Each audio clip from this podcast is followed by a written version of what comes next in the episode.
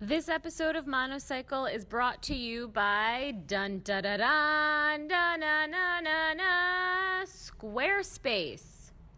The easiest way to create a blog or website, which you know we are all about here at Man Repeller, if you want to start a site and call it Woman Repeller or Leandra Repeller or all the freaks at Man Repeller, Repeller, all you have to do is use the offer code monocycle at checkout for 10% off your very first purchase. Thanks for listening. Stay tuned, hang out, have a glass of whiskey or milk or both. Start a blog about whiskey and milk. Let's chat.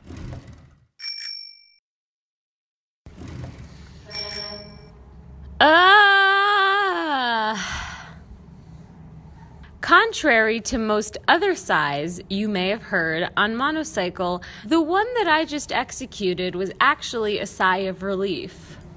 Yesterday, I found myself leaving my office, and our digital director was downstairs, and she asked me how I was doing. And I looked at her and I smiled, and I was like, My workload is so manageable right now.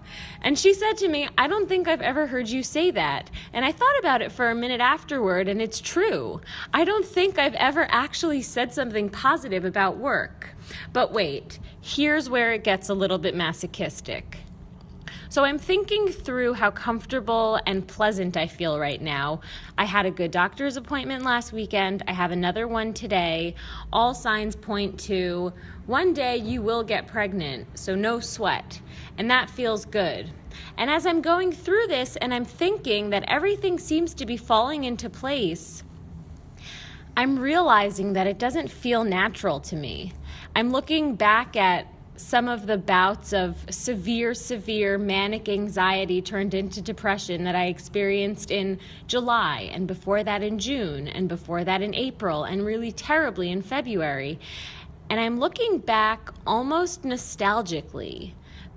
When I first started getting really, really bad anxiety attacks about work, I'm talking like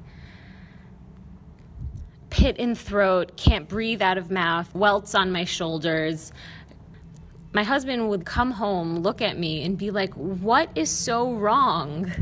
Like, all of the problems you have are good problems. These are growth problems. What are you freaking out about? Why, like, why do you, why do you keep threatening yourself to stop? And I look back now and I feel so stupid because he's right. Like, there's a sort of mental distortion here. And yeah, I'm using my work life as the sort of scapegoat for that mental distortion.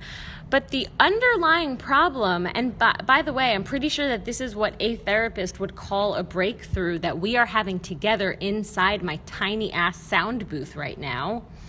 I'm pretty sure what those mental distortions are is actually my response or using work as a scapegoat to accommodate the really bad anxiety that I've developed because my imposter syndrome is so bad that I have literally forgotten what it means to stop and smell the roses. One of the things I really wanted to talk about on this episode was being your own boss and how to manage yourself. The boss. A lot of my own sense of self worth, comfort, uh, pleasure is contingent on how I am as a manager, on how I am in the workplace.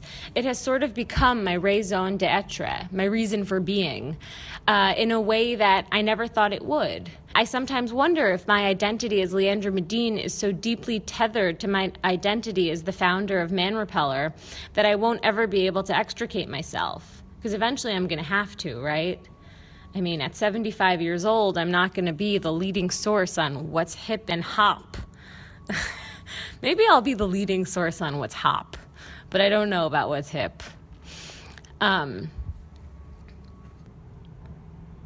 but anyway, here are some things that I have learned about being a boss. The boss. Uh, for me, people management is hands down the hardest part of the job, particularly, I might add, when you're managing people in a creative sector. Because how can you tell someone that what they've executed is not in line with your vision when it's their vision and their vision is just as worthy and valuable as your own, right? That's really, really difficult. Of course, when you're working for an organization and and deliverables are very, very clear, you can give criticism without offending another person because they know what they have to deliver on. They know what the vision looks like.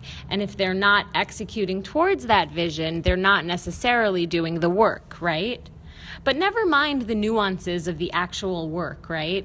You also somewhat have to be a therapist when you're managing people.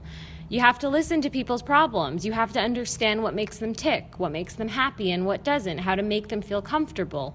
More than anything, I want everyone to be extremely jazzed to get up in the morning and come into work. So, how do I make sure that I'm doing everything I can to keep these people excited? It's like you're constantly on your toes. You're a show pony, you're a performer.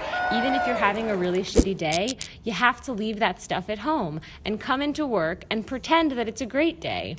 And the irony of this exact piece is that I've been able to figure it out for work but I'm only just now coming to realize that I have to figure it out for home too why can I leave my shitty home stuff at home?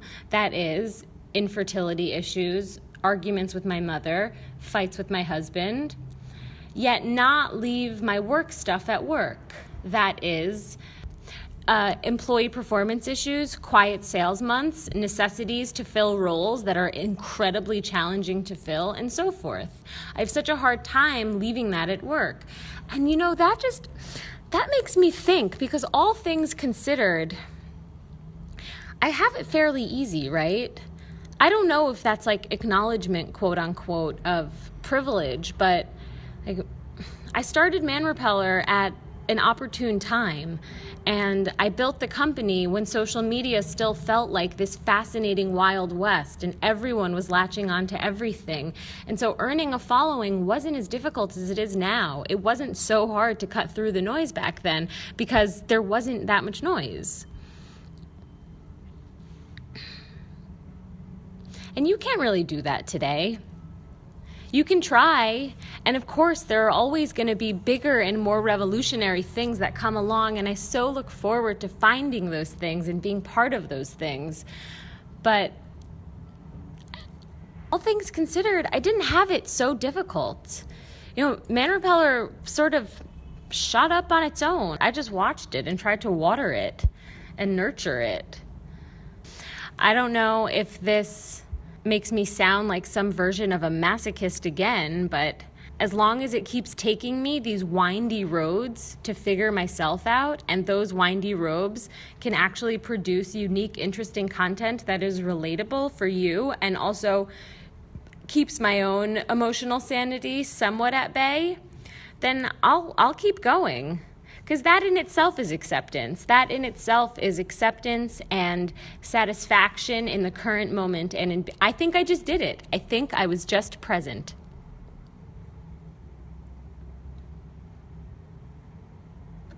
And that's what I got for you this week. Happy, happy, happy Summer Friday.